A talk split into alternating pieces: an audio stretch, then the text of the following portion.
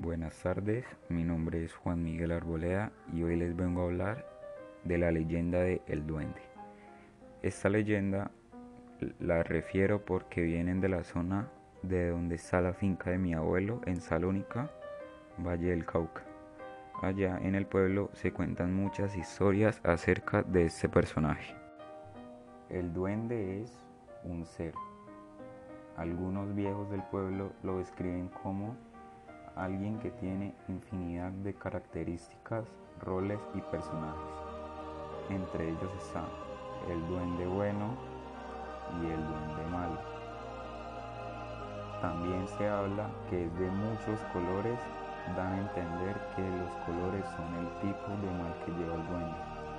Se dice que el duende es de color rojo, hombrecillo de pequeña estatura, con un sombrero grande y puntiagudo botas al revés, orejas grandes y un saco de botones.